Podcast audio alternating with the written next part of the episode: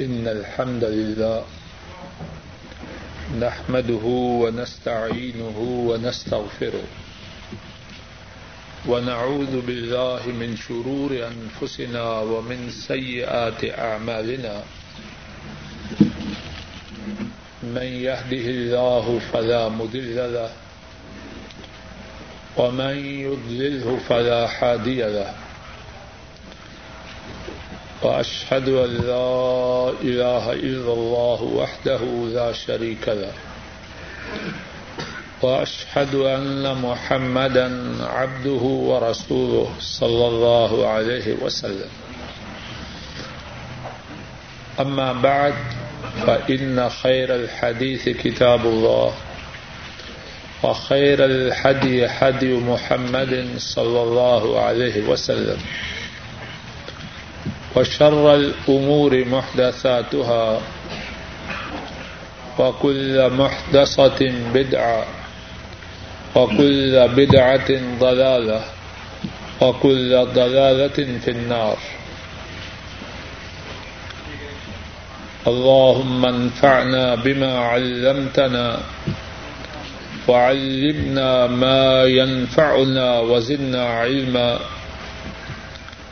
سبحانك لا علم لنا إلا ما علمتنا إنك أنت العليم الحكيم.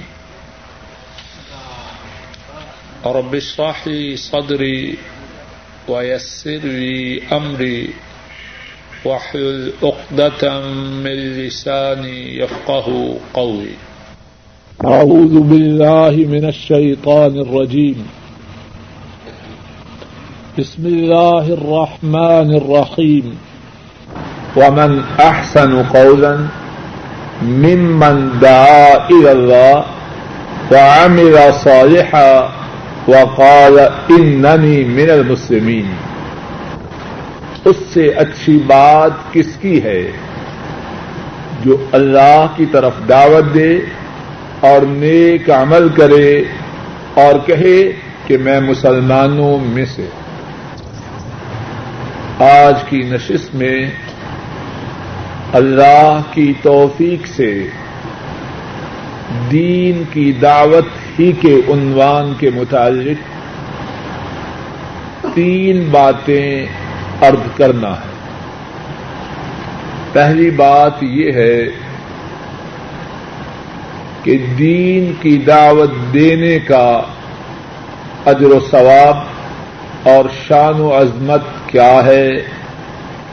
دوسری بات یہ ہے کہ رسول کریم صلی اللہ علیہ وسلم اللہ کے دین کی دعوت کے دینے کا کس قدر اہتمام فرماتے؟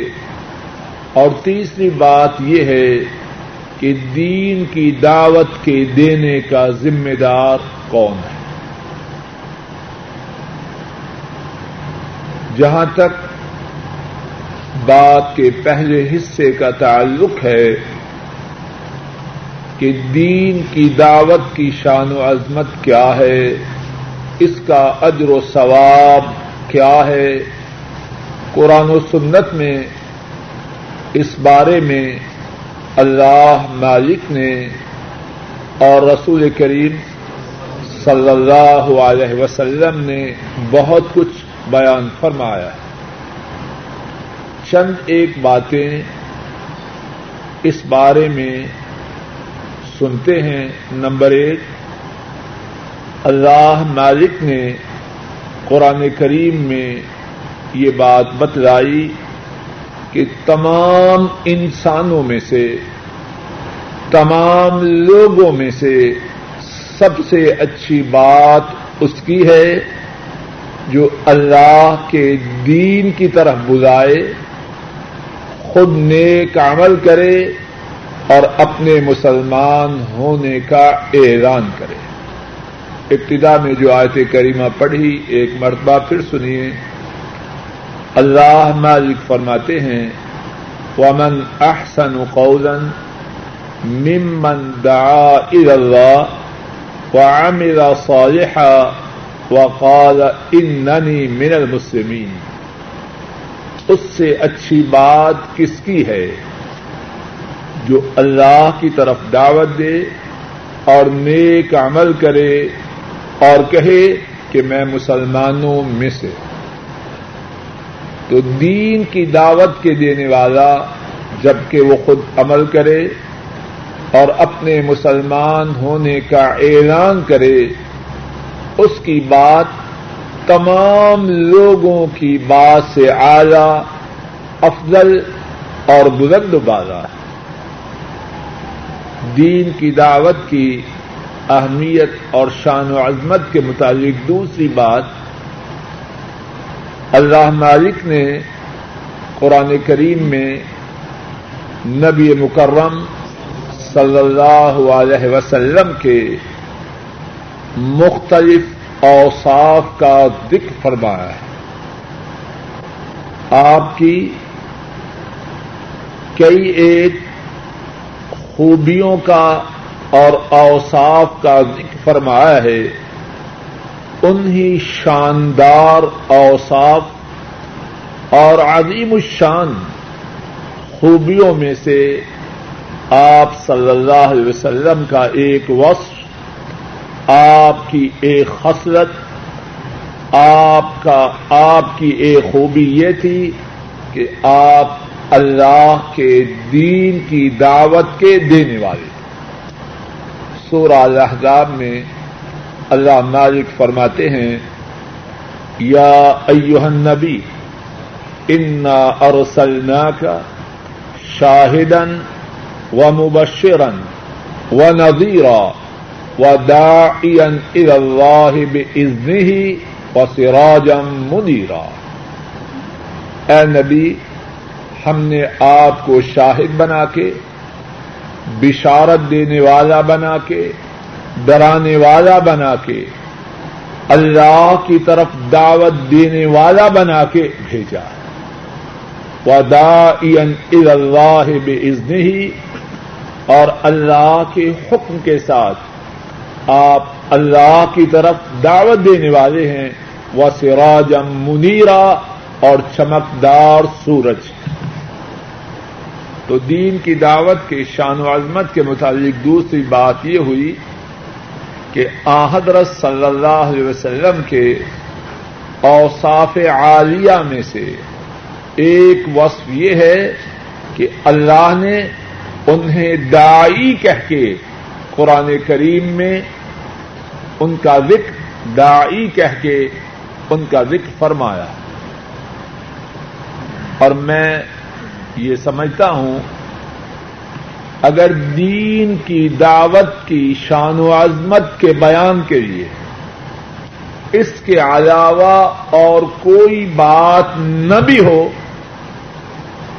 تو دین کی دعوت کی جو شان و عظمت ہے اس کے سمجھنے کے لیے یہی ایک بات کافی ہے۔ رسول کریم صلی اللہ علیہ وسلم کون ہے اللہ کی ساری خدائی میں سے اللہ کے بعد سب سے زیادہ شان والے۔ اور اللہ مالک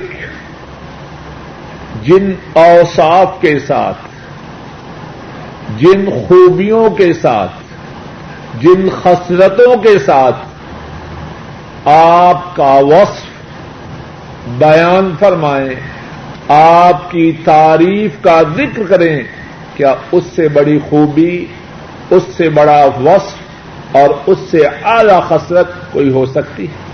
نہیں ہو سکتی۔ اگر دین کی دعوت کی اور کوئی فضیلت نہ ہو، اور بہت ہیں، تو صرف ایک فضیلت یہی کافی ہے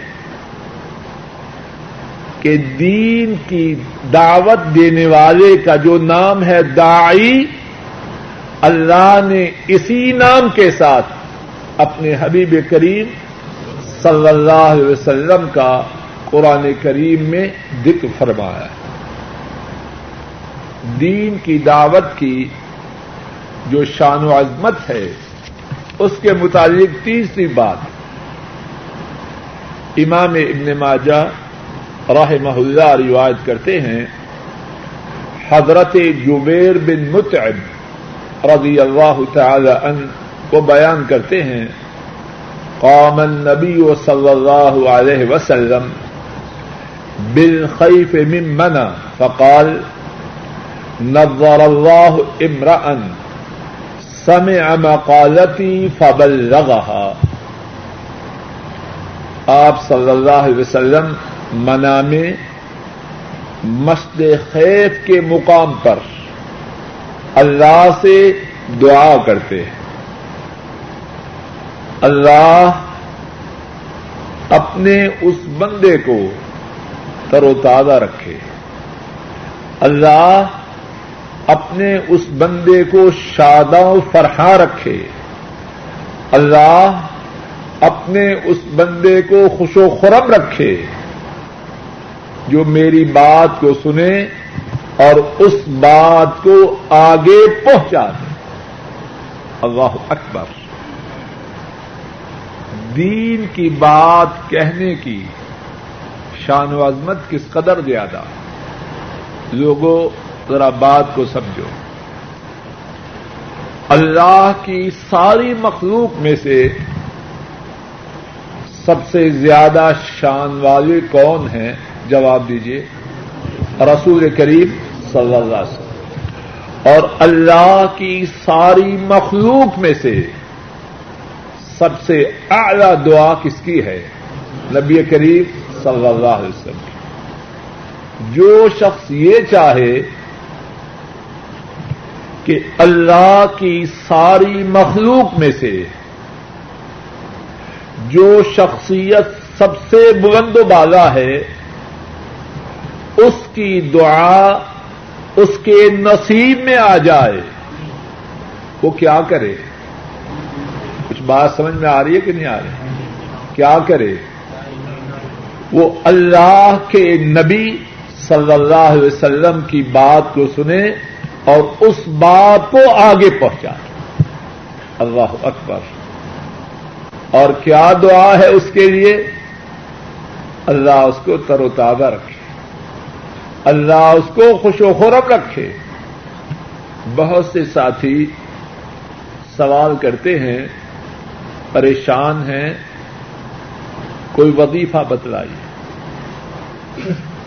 پریشان ہیں مسائب میں الجھے ہیں۔ غموں میں پھنسے ہیں۔ وظیفہ بتلائیے، سنیے وظیفہ۔ اور یہ وظیفہ ہے ان کا بتلایا ہوا۔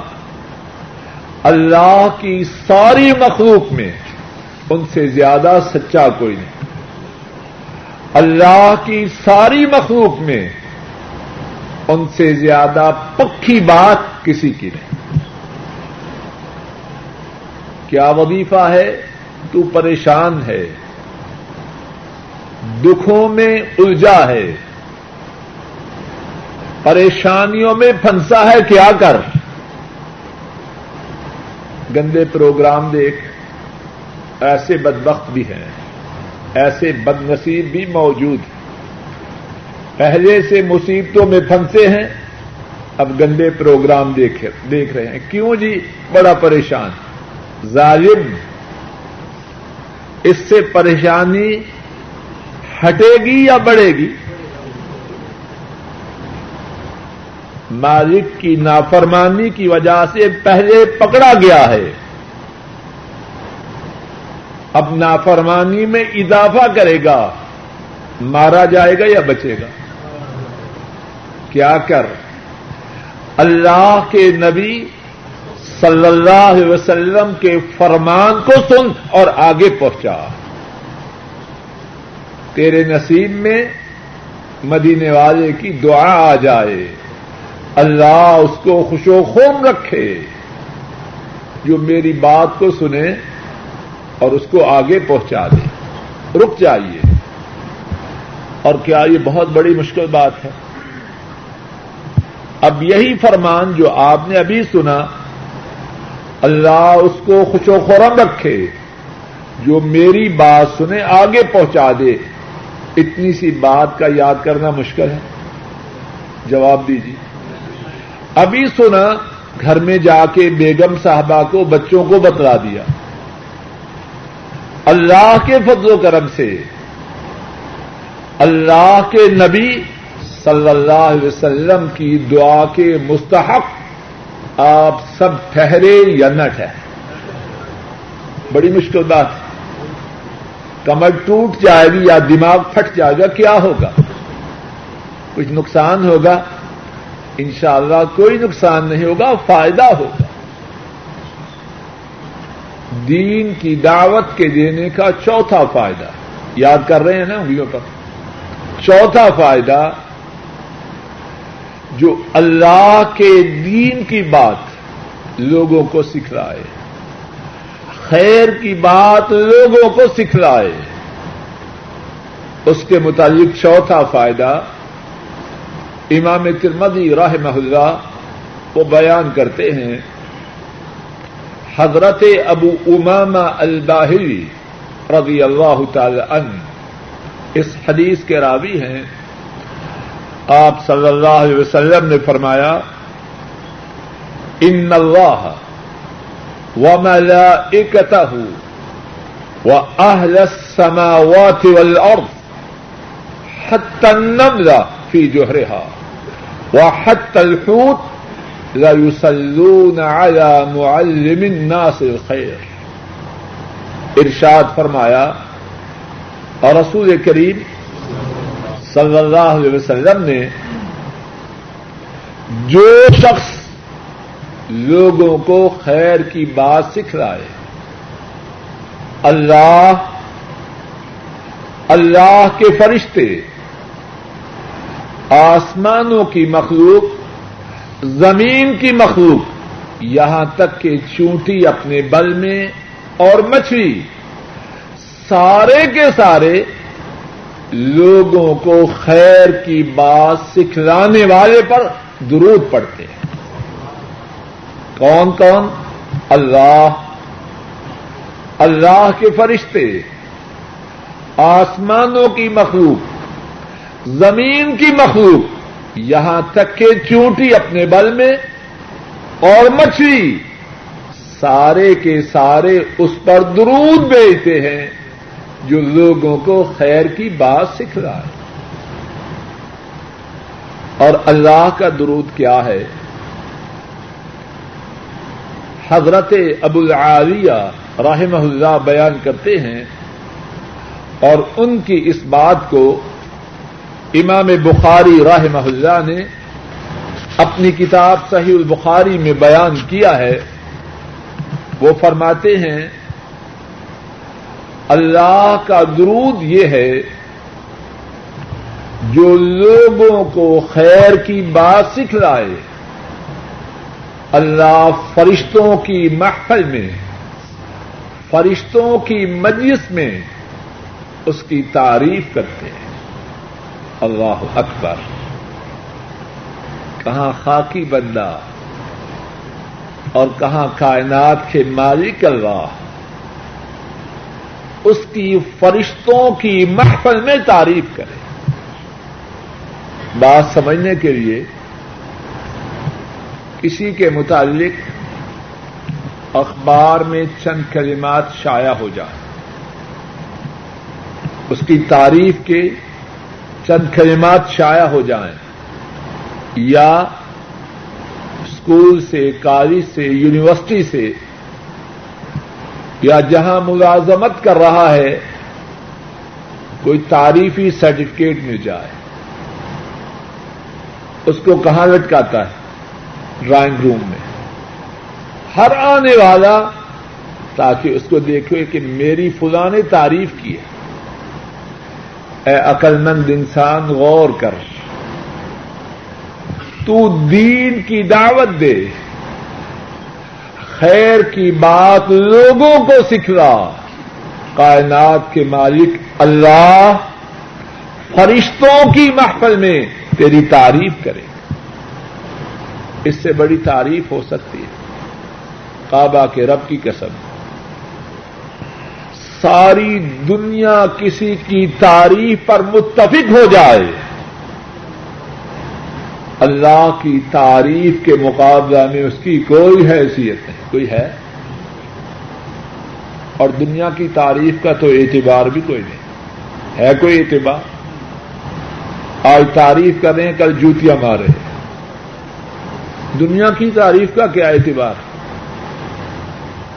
لوگوں کو خیر کی بات سکھ رہا اللہ مالک، اللہ خالق اللہ رازق، کائنات کے نظام چلانے والے اللہ، فرشتوں کی محفل میں تیری تعریف کرے۔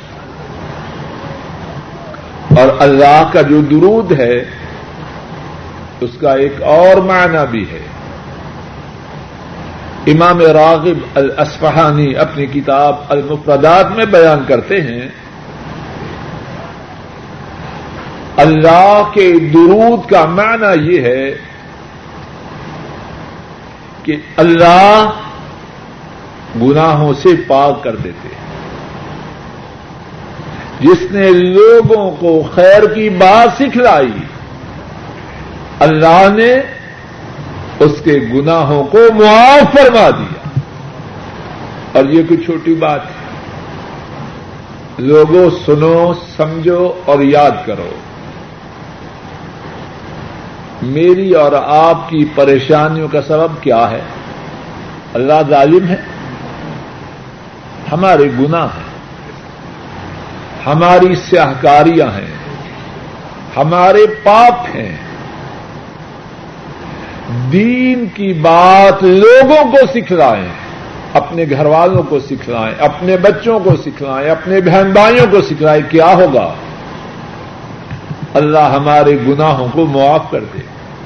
اللہ کے نبی کی بات میں کوئی شک ہے؟ صلی اللہ علیہ وسلم۔ اور جب اللہ ہمارے گناہوں کو معاف فرما دیں گے، تو گناہوں کی وجہ سے جو مصیبتیں ہم پر آ چکی ہیں، وہ باقی رہیں گی یا ختم ہو جائیں کیسے باقی رہ سکتے اور پھر اس کے بعد جو لوگوں کو خیر کی بات سکھلائے۔ فرشتے بھی اس پر درود بھیجتے ہیں۔ اور فرشتوں کا درود کیا ہے؟ اے اللہ، تیرا یہ بندہ لوگوں کو خیر کی بات سکھلا رہا ہے۔ اے اللہ، اپنے اس بندے کے گناہوں کو معاف فرما۔ اور جس کے لیے فرشتے دعا کریں، اس کے گناہ معاف ہوں گے یا باقی رہیں گے؟ معلوم ہے کہ فرشتے کسی کے لیے اپنی مرضی سے دعا نہیں کرتے۔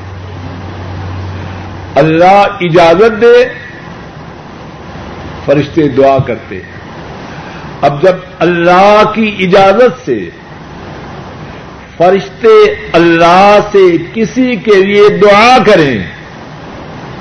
اللہ اس دعا کو قبول فرمائیں گے یا نہ فرمائیں۔ پھر وہی بات، لوگوں کو خیر کی بات سکھلائیں۔ فرشتوں کی گناہوں کی معافی کی دعا کے مستحق ٹھہریں اور اللہ سے اپنے گناہوں کو معاف فرمائیں۔ اور آسمان کی مخلوق، زمین کی مخلوق، یہاں تک کہ چونٹی اور مچھلی خیر کی بات سکھلانے والوں کے لیے اللہ سے دعائیں کرتی پانچویں بات، جو شخص دین کی بات کسی کو سکھلائے، اس کے ادر و ثواب اور شان و عظمت کے متعلق پانچویں بات امام مسلم راہ اللہ بیان کرتے ہیں، حضرت ابو ہریرا رضی اللہ تعالی عنہ وہ بیان کرتے ہیں، رسول مکرم صلی اللہ علیہ وسلم نے ارشاد فرمایا، من دعا الى هدى كان له من الاجر مصر اجور من تبعہ لا ينقص ذلك من اجورهم شيئا ارشاد فرمایا نبی کریم صلی اللہ علیہ وسلم نے جس نے ہدایت کی طرف دعوت دی، جتنا اجر و ثواب عمل کرنے والوں کو ملے گا اتنا ہی اجر و ثواب۔ ان کو نیکی کی طرف بلانے والے کو ملے گا۔ اور اس کو اجر و ثواب ملنے کی وجہ سے عمل کرنے والوں کے اجر و ثواب میں کمی نہ ہوگی۔ اللہ عمل کرنے والوں کو اپنی طرف سے دیں گے۔ اور نیکی کی دعوت دینے والوں کو بھی اپنی طرف سے اتنا ہی اجر و ثواب عطا فرمائیں رک جائیے۔ ذرا بات کو سمجھیے۔ ایک شخص اپنے بیٹوں کو، اپنے بھائیوں کو، اپنے پڑوسیوں کو، اپنے دوستوں کو اپنے اقارب کو، اپنے ملنے والوں کو جماعت کے ساتھ نماز پڑھنے کی دعوت دیتا۔ اللہ نے چاہا دس آدمی اس کے کہنے پر جماعت کے ساتھ نماز پڑھنا شروع کر دیتے۔ اب پتا ہے اسے ہر روز کتنی نمازوں کا ثواب ملتا ہے۔ ایک نماز جماعت کے ساتھ پڑھیں، کتنا ثواب؟ ستائیس. اور پانچ نمازوں کا ایک سو پینتیس. اب اس نے خود جماعت کے ساتھ پانچوں نمازیں پڑھی ایک سو پینتیس نمازیں اس کی اپنی. اب یہ جو دس آدمی اس کے سمجھانے پر، اس کے ترغیب دینے پر جماعت کے ساتھ نماز ادا کرنا شروع کر دیتے ہیں۔ ان کی نمازوں کا ثواب کتنا بنتا ہے؟ ایک ہزار تین سو پچاس۔ اب اس کو ہر روز کتنی نمازوں کا ثواب ملا؟ بولیے حریق صاحب، آپ اکاؤنٹنٹ ہیں۔ ایک ہزار چار سو پچاسی۔ اب کوئی شخص ہر روز ایک ہزار چار سو پچاسی نمازیں پڑھ سکتا ہے۔ چوبیس گھنٹے پڑھتا رہے۔ پڑھ سکتا ہے۔ نہیں پڑھ سکتا۔ لیکن دس آدمی اس کے کہنے پر جماعت کے ساتھ نماز پڑھنا شروع کر دیتے ہیں۔ ہر روز ایک ہزار چار سو پچاسی نمازوں کا ثواب پاتا ہے۔ اور یہ کوئی ناممکن بات ہے؟ ناممکن ہے۔ آدمی لگا رہے لگا رہے لگا رہے۔ کوئی ضروری تو نہیں ایک مہینے میں یا ایک سال میں؟ اگر ساری عمر میں بھی دس آدمی اس کے کہنے پر جماعت کے ساتھ نماز پڑھنا شروع کر دیں تو پھر بھی کتنا بڑا سواب رک جائیے اب یہی دس آدمی مکہ شریف چلے گئے۔ وہاں ایک نماز جماعت کے ساتھ پڑھیں، کتنی نمازوں کا ثواب ہے؟ حساب غلط ہے۔ وہاں ایک کے بدلے میں کتنی ملتی ہے؟ ایک لاکھ۔ تو ستائیس کے بدلے میں ستائیس لاکھ۔ وہاں جماعت کے ساتھ پڑھیں گے کتنا ثواب؟ ستائیس لاکھ نوازوں کا ثواب۔ اب دس آدمیوں نے پانچوں نمازیں جماعت کے ساتھ پڑھی۔ ستائیس لاکھ کو پچاس سے ضرب دیجیے کتنے بنے خلیق صاحب آپ بھی اکاؤنٹنٹ ہیں، آج آپ امتحان ہو جائے اچھا پھر یہ بات ہے اب کیلکولیٹر بھول گئے ہیں، ابھی سب کچھ بھول جائیں گے۔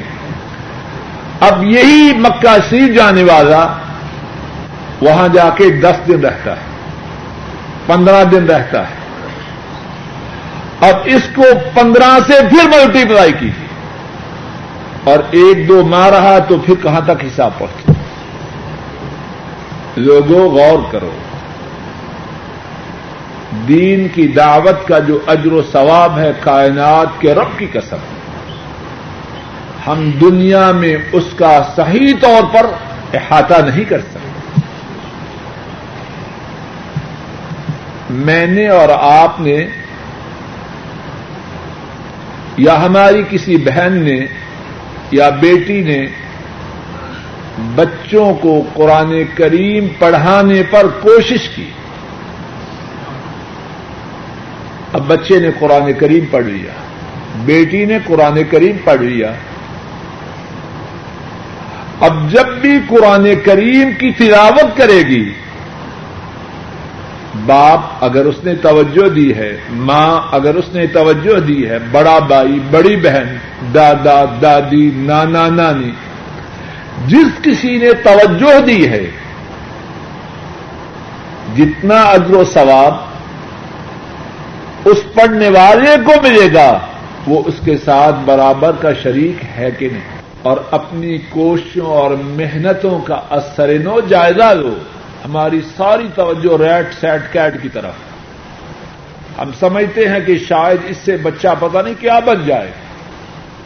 پڑھاؤ بچوں کو۔ لیکن اپنے آپ سے، اپنے اپنے فائدہ سے غفلت نہ کرو۔ اب بچے نے قرآن کریم پڑھا، آپ نے محنت کی، اس کی ماں نے محنت کی۔ اب جب بھی قرآن کریم لیا اور پڑھا، اس کو کتنا ثواب ہے؟ الف میم۔ کتنی نے کیا تیس۔ تیس نے کیا بچے کو اور تیس اس کی اما کو۔ اگر اس نے محنت کی تیس نیکیاں اس کے ابو کو اگر اس نے توجہ دی۔ اور اگر بچے نے پڑھا بسم اللہ الرحمن الرحیم، کتنی نے کیا لگاؤ حساب کتنے حروف ہیں بسم اللہ الرحمن الرحیم کے۔ ایک حرف ہے با، ایک ہے سین، ایک ہے میم۔ بسم اللہ اور دو ہیں لام اور ایک ہے الف۔ پھر ہے ہا، اب ذرا گنیے کتنے بن جاتے کہاں حساب پہنچتا ہے؟ جی؟ کتنے؟ نہیں۔ ٹھہریے۔ یہ جو دس نیکیاں ہیں، ذرا غور کیجیے یہ دس الفا، دس نیکیاں ہر لفظ پر نہیں، ہر حرف پر ہے بس یہ ایک لفظ ہے۔ لیکن اس میں تین حروف با حرف ہے، سین حرف ہے، میم حرف۔ بس ورڈ ایک ہے۔ لیکن اس کے حروف تین ہیں۔ اور نیکیاں جو ہیں وہ حروف پر ہیں، الفاظ پر نہیں۔ اب ذرا جائزہ لیجیے کہاں سے کہاں تک بات پہنچ جائے۔ کسی نے اپنے بھائی کو، اپنے بیٹے کو، اپنی بہن کو کہا، اللہ کی نافرمانی کا پروگرام نہیں دیکھتا۔ نہ سننا ہے، نہ دیکھنا ہے۔ بیٹی کی، بہن کی، بھائی کی، دوست کی سمجھ میں بات آ گئی۔ اب جب اس نے گندا پروگرام سننا، دیکھنا چھوڑا، تو اس کو ثواب ہے کہ نہیں؟ اب جب اس کو ثواب ہے، تو جس نے اس کو سمجھایا، اس کو ثواب نہیں۔ وہ بھی ساتھ ہی ساتھ ثواب کما رہا اور چھٹی بات، باتیں تو کتنی ہیں، لیکن چھ باتوں پر دین کی شان و عظمت کے متعلق جو گفتگو کا حصہ ہے، اس کو مکمل کروں گا۔ چھٹی بات یہ ہے، امام مسلم راہ محلہ بیان کرتے ہیں حضرت ابو ہریرا رضی اللہ تعالی عنہ وہ بیان کرتے ہیں، آپ صلی اللہ علیہ وسلم نے فرمایا، اذا مات الانسان، ان قطع عنه عمله الا من ثلاث، من صدقة جارية او علم ينتفع به، او ولد صالح يدعو له. ارشاد فرمایا، نبی کریم صلی اللہ علیہ وسلم نے جب انسان مر جائے، اس کی نیکیوں کا سلسلہ بند ہو جاتا ہے، اس کا اکاؤنٹ کلوز ہو جاتا ہے۔ مگر تین صورتوں سے یہ کھاتا جاری رہتا ہے۔ پہلی بات، صدقہ جاریہ سے۔ مسجد میں پنکھے لگوا دیے، روشنی کا بندوبست کر دیا۔ کوئی ایسا صدقہ کیا جس سے انسانیت کو، اللہ کی مخلوق کو اس کے مرنے کے بعد بھی فائدہ ہو، جب تک مخلوق فیض یاب ہوتی رہے گی، اسے اجر و ثواب ملتا رہے۔ نمبر دو، اور یہ ہے ہمارے موضوع سے متعلق بات، توجہ کیجیے علم ينتفع به۔ دین کی بات کسی کو سمجھا دی۔ جب تک اس کی سمجھائی ہوئی بات سے لوگ فائدہ اٹھاتے رہیں گے، اس کو اجر و ثواب ملتا رہے۔ اب دس آدمیوں کو نمازی بنایا۔ کہ وہ جماعت کے ساتھ نماز پڑھے۔ کتنا حساب کیا ہر روز نے کیا تیرہ سو پچاس۔ اب وہ مر چکا ہے، قبر میں جا چکا ہے۔ اور یہ دس آدمی جماعت کے ساتھ نماز پڑھ رہے ہیں۔ ان کے جماعت کے ساتھ نماز پڑھنے سے کتنی نیکیاں تھیں؟ ایک ہزار، سب بولیے، تین سو پچاس۔ اب جب ایک ہزار تین سو پچاس نمازوں کا اجر و ثواب ان نمازیوں کے کھاتے میں لکھا جا رہا ہے، وہ مرنے والا اس کے کھاتے میں بھی ہر روز موت کے باوجود ایک ہزار تین سو پچاس نمازوں کا اجر و ثواب لکھا جا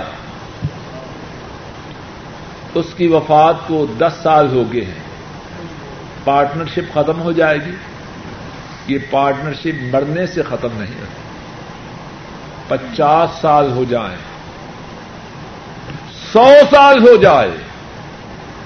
اگر اس کے دین کے متعلق بتلائی ہوئی بات پر لوگ عمل کر رہے جتنا اجر و ثواب وہ کما رہے ہیں اتنا اجر و ثواب دین کی بات کے بتلانے والا ہر روز حاصل کر رہا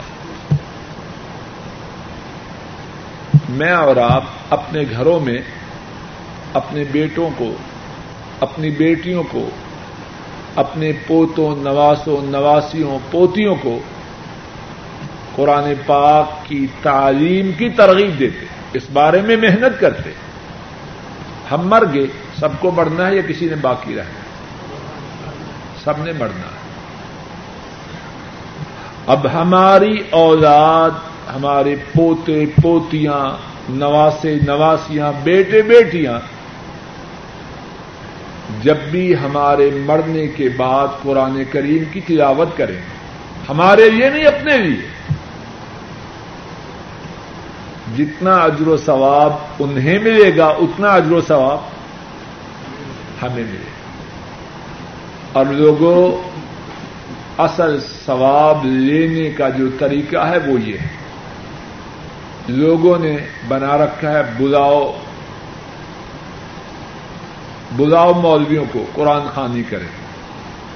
یہ سب بناوٹی باتیں اصل ثواب والی صورت یہ ہے، اپنی اولادوں کو، اپنی نسل کو قرآن کریم کی تعلیم دیں، جب بھی پڑھیں، اور یہ کہنے کی بھی ضرورت نہیں، یا اللہ اس کا ثواب میرے باپ کو دینا، کوئی ضرورت نہیں۔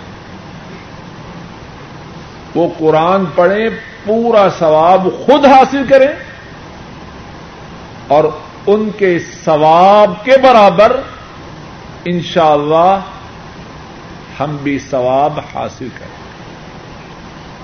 بات کا خلاصہ یہ ہے کہ دین کی دعوت کی شان و عظمت بہت زیادہ ہے۔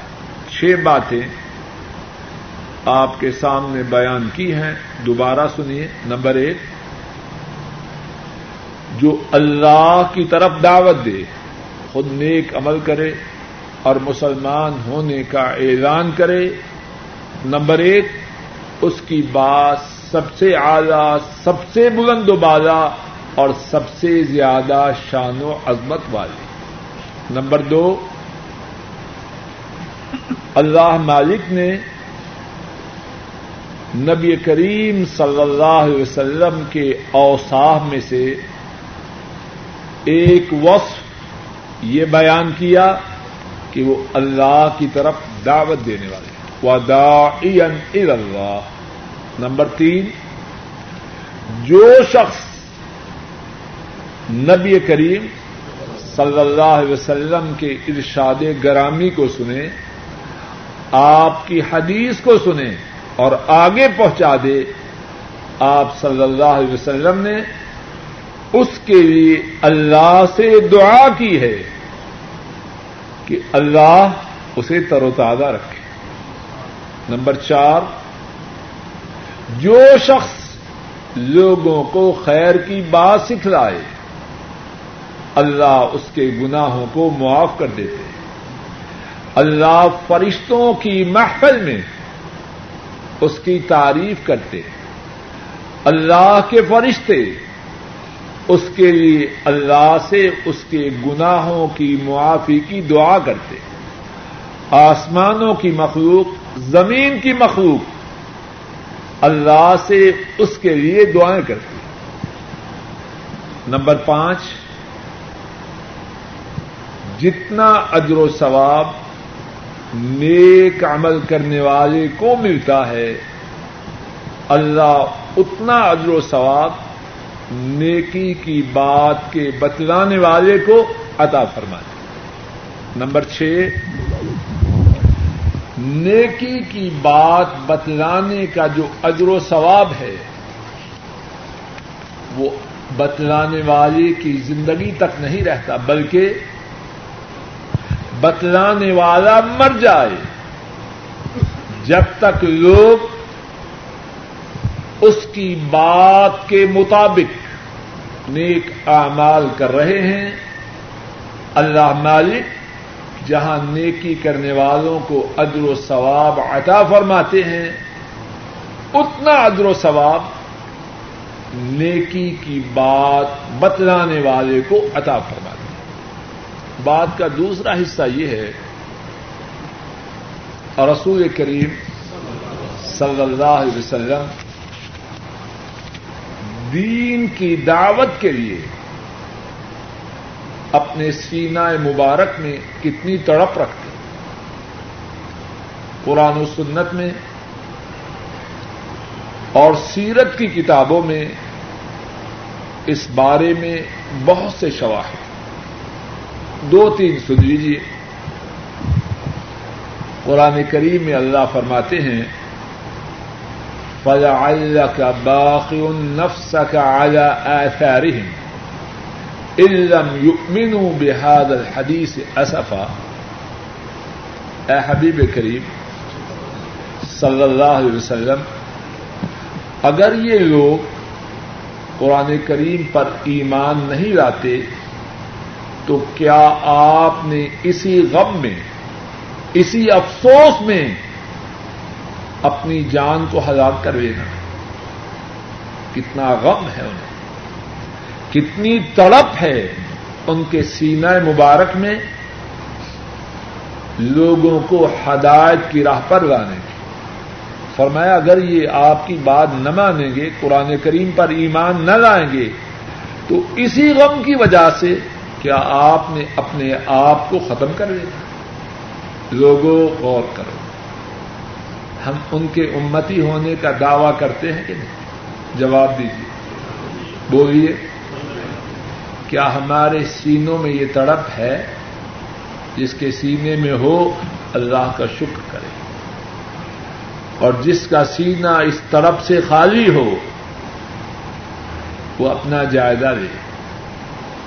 جب میرے اور آپ کے سینے میں وہ تڑپ نہ ہوگی جو اللہ کے نبی کے سینے میں تھی، تو حوض کوثر پر کس منہ سے ان سے پانی پینے کے لیے جائے؟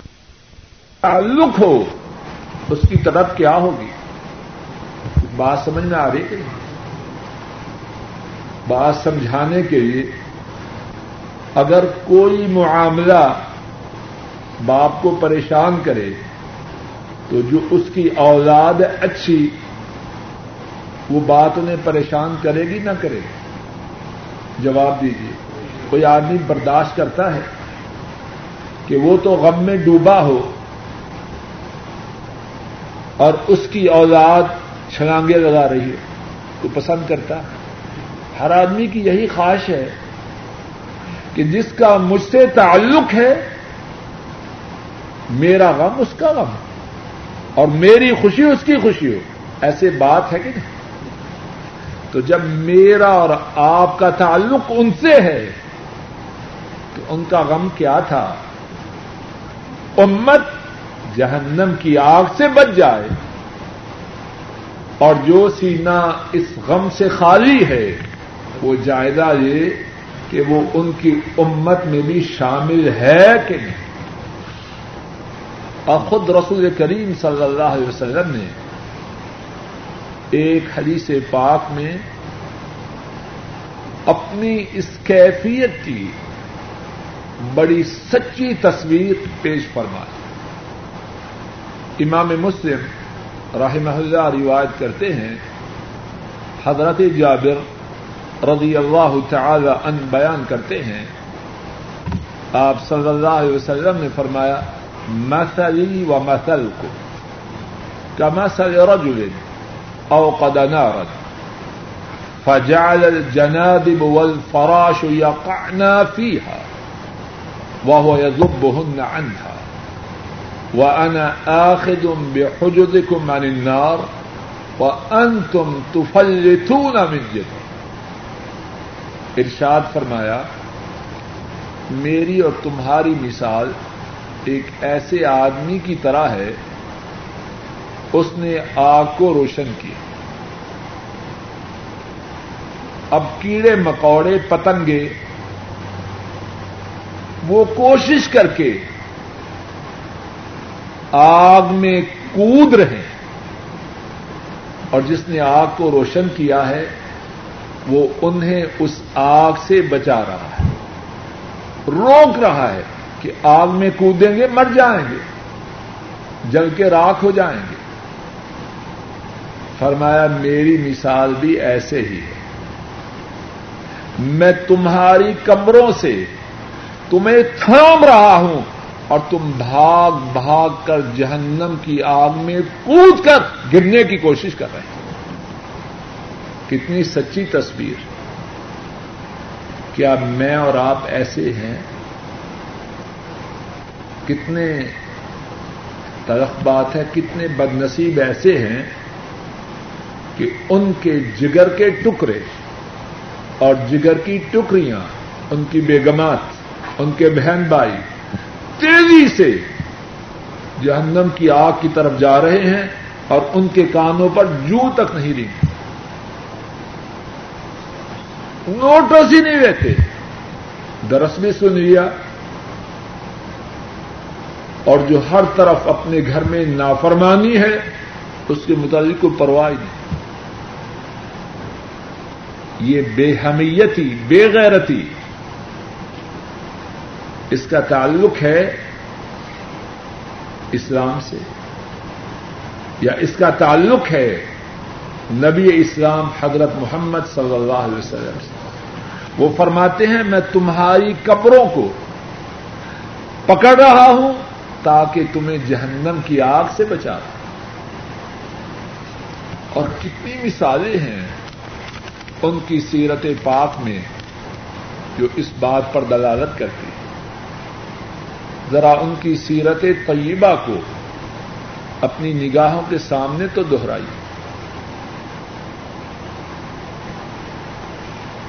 منا میں جاتے لوگوں کو دین کی دعوت دینے کے لیے، میلوں میں جاتے یہودیوں کے ڈیروں میں جاتے عبداللہ ابن ابئی اللہ کی اس پر لانتیں ہوئی، منافقوں کا سردار۔ اس کی مجلس میں جاتے، لوگ تانے دیتے، بدتمیزی کرتے، لیکن سینے میں ایک ہی تڑپ ہے۔ لوگوں کو جہنم کی آگ سے بچایا جائے۔ کتنے واقعات کتنے واقعات کئی دن بیان ہوتے رہیں، وہ واقعات ختم نہ صحیح بخاری میں ہے، حضرت انس رضی اللہ تعالی عنہ وہ بیان کرتے کیا نہ غلام یہودی یخدم النبی صلی اللہ علیہ وسلم فمر فأتاه النبی صلی اللہ علیہ وسلم یعودہ ایک یہودی بچہ رسول رسول کریم صلی اللہ علیہ وسلم کی خدمت کرتا تھا۔ بیمار ہو گیا۔ آپ صلی اللہ علیہ وسلم بنف سے نفیس۔ اس کی عادت کے لیے اس کے گھر تشریف لے فقعد اندار سے اس کے سر کے پاس تشریف رکھ کے بیٹھ۔ اب پھر کیا ہے؟ اس یہودی بچے سے فرمایا، اسلم۔ اے بچے، مسلمان ہو جا۔ اللہ اکبر۔ کیا میں نے اور آپ نے کبھی ایسے کیا؟ ہم تو اپنے بچوں کا نوٹس نہیں دیتے سید القونین سرور دو عالم صلی اللہ علیہ وسلم۔ یہودی بچے کے گھر جاتے ہیں اور اسے مسلمان ہونے کی دعوت دے رہے ہیں۔ یہودی بچہ اپنے باپ کی طرف نگاہ اٹھا کے دیکھتا ہے۔ بچے کے لیے اللہ کی طرف سے رحمتوں کے دروازے کھل جاتے اس کا باپ اپنے بیٹے سے کہتا ہے ات ابو القاسم صلی اللہ علیہ وسلم۔ بیٹے ابو القاسم صلی اللہ علیہ وسلم جو بات کہہ رہے ہیں وہ مان جاؤ۔ بچہ مسلمان ہو جاتا ہے۔ حضرت انس رضی اللہ تعالیٰ بیان کرتے ہیں، آپ صلی اللہ علیہ وسلم اس یہودی بچے کے گھر سے نکل رہے ہیں اور آپ کی زبان مبارک پر یہ الفاظ ہیں الحمد للہ ردی القدہ من النار۔ سب تعریف اللہ کے لیے ہے۔ جنہوں نے اس بچے کو جہنم کی آگ سے بچا لیا۔ لوگوں، ہم تو اتنے ظالم ہیں۔ یہودیوں کے بچوں کو جہنم کی آگ سے کیا بچائیں گے؟ ہم تو اپنی اولادوں کو بچانے کے لیے کوشش نہیں کر رہے۔ بات کا تیسرا اور آخری حصہ یہ ہے۔ کہ دین کی دعوت کا دینا کس کی ذمہ داری ہے؟ سن لیجیے اللہ کی توفیق سے پوری ذمہ داری سے کہہ رہا دین کی دعوت کا دینا ہر مسلمان، مرد اور عورت کی ذمہ داری۔ کوئی اس سے مستثنا نہیں۔ جسے دین کی ایک بات کا علم ہے، وہ ایک بات ہی بتلا دے۔ صحیح بخاری میں ہے، عبداللہ بن عمرو رضی اللہ تعالی عنہما بیان فرماتے ہیں۔ آپ صلی اللہ علیہ وسلم نے فرمایا بلغوا عنی ولو آیا اگر ایک آیت کا علم ہے، وہی ایک آیت آگے پہنچا۔ کوئی ایسا ہے جسے ایک مسئلہ بھی نہ آتا کوئی ہے بولیے؟ جواب دو نا۔ کوئی ہے؟ ایک مسئلہ کا پتہ وہی بتلا۔ اور پھر بات یہ اچھی طرح سمجھ لیجیے اور یاد کر لیجیے دین کی دعوت دینے کے لیے ضروری نہیں کہ اسٹیج ہو اور بہت سے لوگ ہو آپ گھر میں بیٹھے ہیں، اپنی بیگم کے ساتھ، بچوں کے ساتھ انہیں دین کی دعوت دیجیے یہی دین کی دعوت۔ اپنے بھائی کو، اپنی بہن کو، اپنی ماں کو، باپ کو۔ ہر مسلمان اس کا ذمہ دار اپنی طاقت کے مطابق، اپنے علم کے مطابق۔ اور اس کا یہ معنی نہیں کہ سارے مفتی بن جائیں۔ سارے شیخ الاسلام بن جائیں، نہیں۔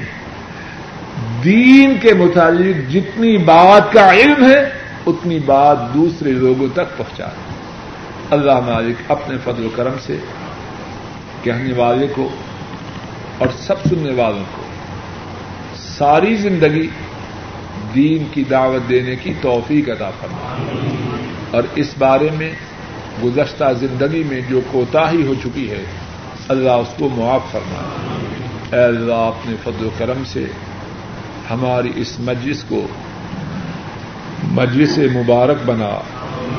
اس مجلس میں جو بات کہی اور سنی گئی، اے اللہ، اس کہنے اور سننے میں جو غلطی ہوئی، اس کو معاف فرما۔ سنتوں کے ساتھ وطروں کا ملا کے پڑھنا کیسا نہیں؟ وطر مستقل نماز ہے۔ سنتوں کو الگ اور وطر کو الگ پڑھنا چاہیے۔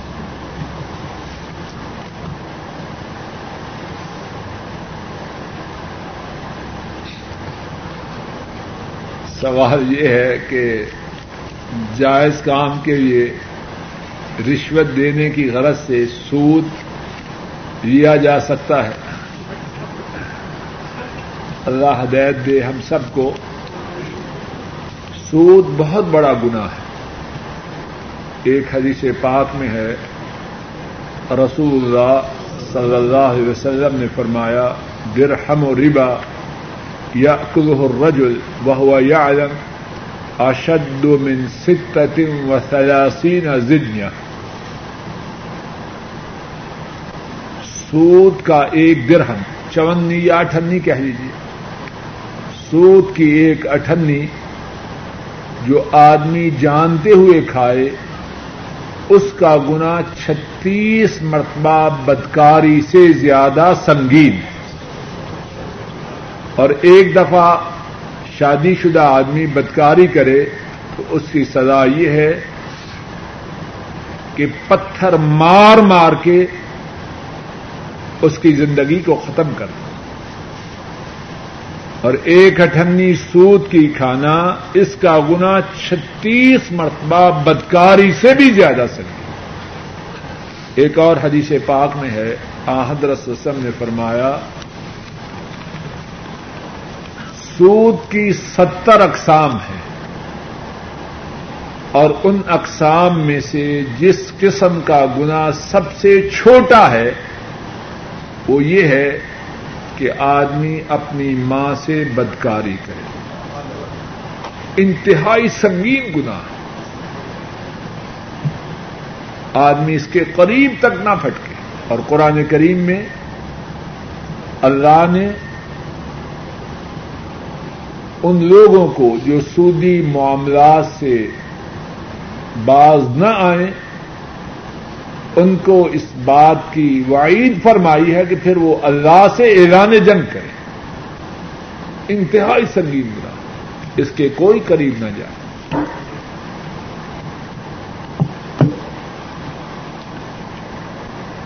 ایک بھائی نے درخواست کی ہے کہ ان کی ہمشیرہ محترمہ انتقال کر چکی ہیں۔ دعا کیجیے کہ اللہ رب العزت اپنے فضل و کرم سے ہماری اس بہن کے تمام گناہوں کو معاف فرمائے دراجات کو بلند فرمائے اور ان کی قبر کو جنت کی باغیچی بنائے۔ اللہ مالک اپنے فضل و کرم سے تمام مسلمان فوج شدہ لوگوں کے گناہوں کو معاف فرمائے۔ ایک سوال یہ ہے، ایک شخص نے اپنی بیوی کو ایک طلاق دی اور پھر رجوع نہیں کیا، کئی سال گزر گئے۔ اب دوبارہ رجوع کرنا چاہتا ہے اور بیوی بھی رجوع پر آمادہ ہے، کیا کرے؟ کیا حلالہ کروایا جائے؟ یا کوئی اور صورت اختیار کی جائے۔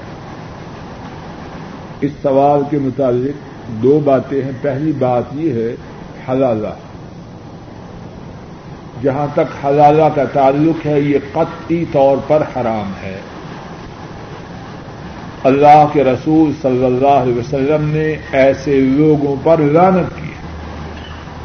اور عمر فاروق رضی اللہ تعالی عنہ، انہوں نے فرمایا، اگر میرے پاس ایسے لوگ آ جائیں تو میں انہیں سنسار کروں۔ یہ نام حلالہ ہے اور ہے حرام۔ بے غیرتی اور بے حیائی نام بدلنے سے اس کی حقیقت نہیں بدل سکتی۔